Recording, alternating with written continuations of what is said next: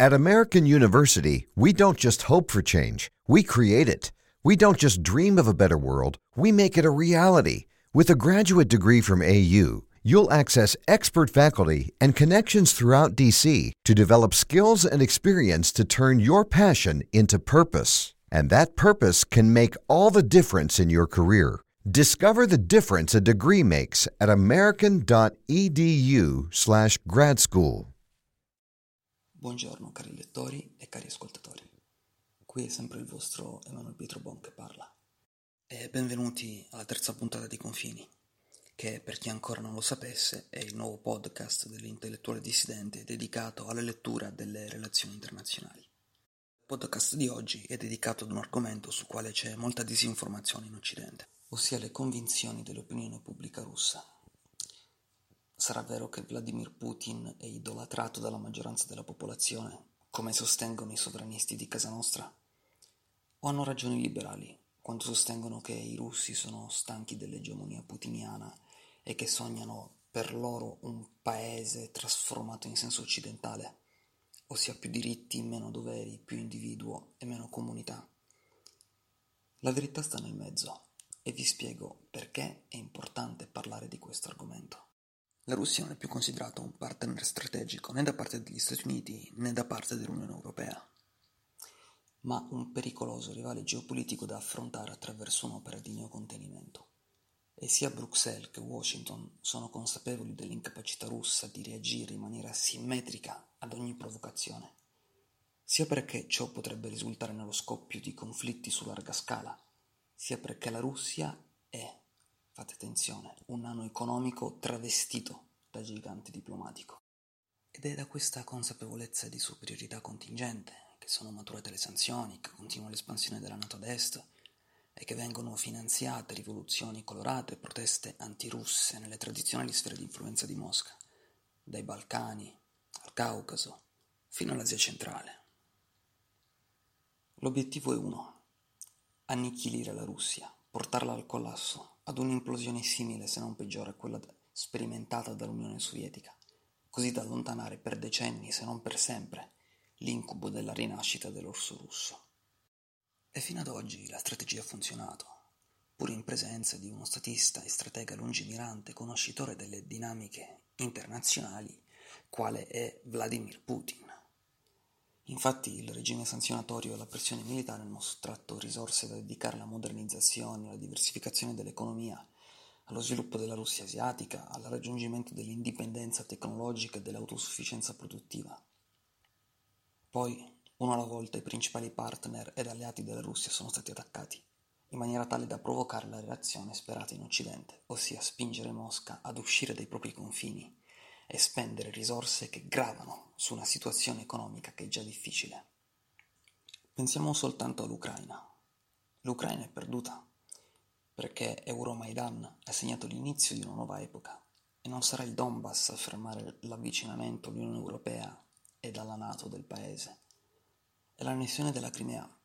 È utile per fini elettorali e propagandistici, ma si tratta di un risultato veramente magro, perché si tratta di aver conquistato una penisola, di aver annesso una penisola a fronte della perdita di un intero paese.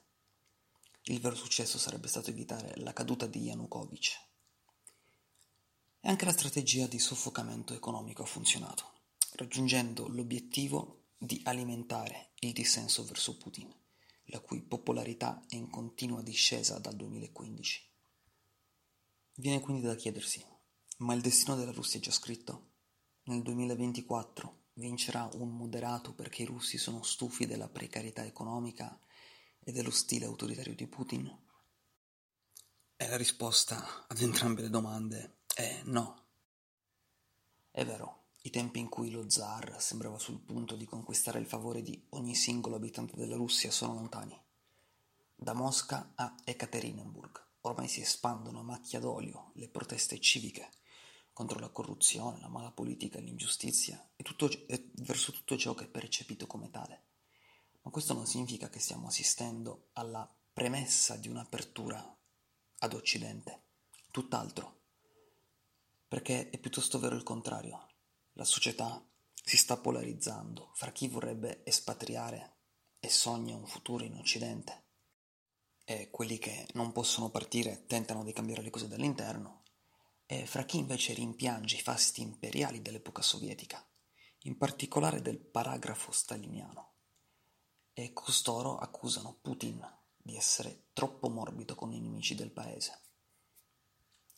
Non è un caso che i risultati dei sondaggi di Levada, il principale rilevatore degli umori popolari nel paese, sondaggi che sono stati spesso accusati di distorcere la realtà per manipolare l'opinione pubblica, si stiano invece rivelando negli ultimi tempi incredibilmente veritieri.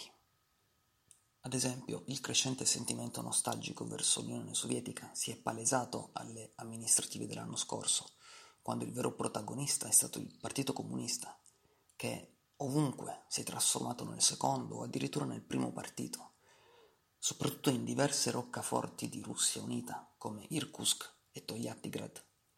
E al di là dell'enfasi mediatica data all'ascesa dei comunisti per ovvi motivi, è importante segnalare un altro evento, ossia la crescita del Partito Liberal Democratico. E non fatevi ingannare dal nome, perché si tratta di un partito ancorato su posizioni estremamente conservatrici, tanto da essere ritenuto un partito fascista dagli osservatori politici internazionali. Che cosa ci suggeriscono quindi questi sondaggi, questi risultati elettorali, questi crescenti sentimenti di insoddisfazione presenti nella società russa? Ci suggeriscono che l'aggressività occidentale stia inducendo la popolazione ad abbandonare Putin in favore di figure più moderate che possano avvicinare questi due mondi, ossia Occidente e Russia, che sono da sempre in conflitto. No, perché è Russia unita la vera forza moderata del paese.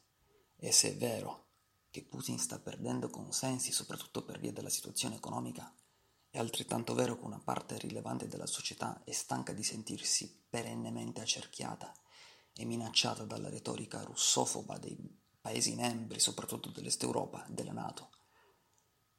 Una parte della società che considera la politica estera putiniana troppo permissiva appunto come ho già detto troppo morbida, quindi controproducente.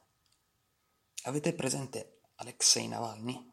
Sì, stiamo parlando della stessa persona, il famoso oppositore di Putin. È celebre per le sue manifestazioni non autorizzate e per le sue battaglie contro la corruzione. Magari penserete sia un liberale o un tifoso dell'Occidente, anche perché è stato volutamente ritratto in questo modo dai nostri media.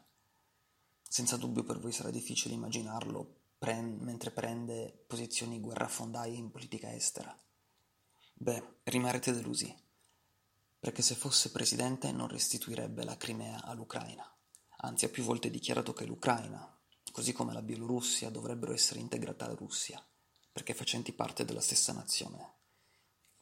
Inoltre, all'indomani della seconda guerra in Ossetia del Sud, aveva usato il suo blog per chiedere di imporre un embargo totale sulla Georgia, di espellere tutti i georgiani dalla Russia e di ridurre le azioni di terra in favore di bombardamenti missilistici. Insomma, in Occidente si ha una percezione completamente distorta della Russia, sia in termini di politica che in termini di società. Putin non è assolutamente un nazionalista di destra interessato allo scontro con l'Occidente. Anzi, si può senza dubbio affermare il contrario. Si può affermare che sia stata la sua presenza in tutti questi anni a fare da argine all'ascesa di forze realmente scioviniste, poco inclini alla diplomazia e maggiormente propense al bellicismo. Ma attenzione, che non si pensi neanche che la società russa sia innamorata del militarismo sia continuamente alla ricerca di un uomo forte e autoritario che guidi il paese allo stesso modo di uno zar o di Stalin. Qui si tratta soltanto di capire che i tentativi occidentali di porre fine all'era Putin stanno producendo, hanno prodotto degli effetti imprevisti ed indesiderati. E questi effetti sono l'ascesa, ad esempio, di forze politiche che sono veramente aggressive. Perché si sono prodotti questi effetti? prevede la sensazione di insicurezza e di asfissiante accerchiamento che pervade il paese. E c'è soltanto un modo in cui Putin può guadagnare nuovamente credibilità agli occhi della popolazione, ossia prendere atto dei risultati elettorali e sondaggistici e cessare di trattare comunisti e liberal democratici come forze di poco conto, come ha fatto fino ad oggi, perché forse lo erano in passato, anzi sicuramente lo erano, ma oggi non lo sono più. Ormai il paese è pienamente incamminato verso il 2024, un anno che al di là del risultato rappresenterà comunque uno spartiacque nella storia del paese, perché porterà all'inevitabile fine di un'era, l'era Putin. Ebbene, nella speranza di avervi aiutato a capire meglio che cosa sta succedendo all'interno di una delle principali potenze del mondo, quindi vi saluto e vi auguro un buon inizio di settimana. Alla prossima puntata di Confini.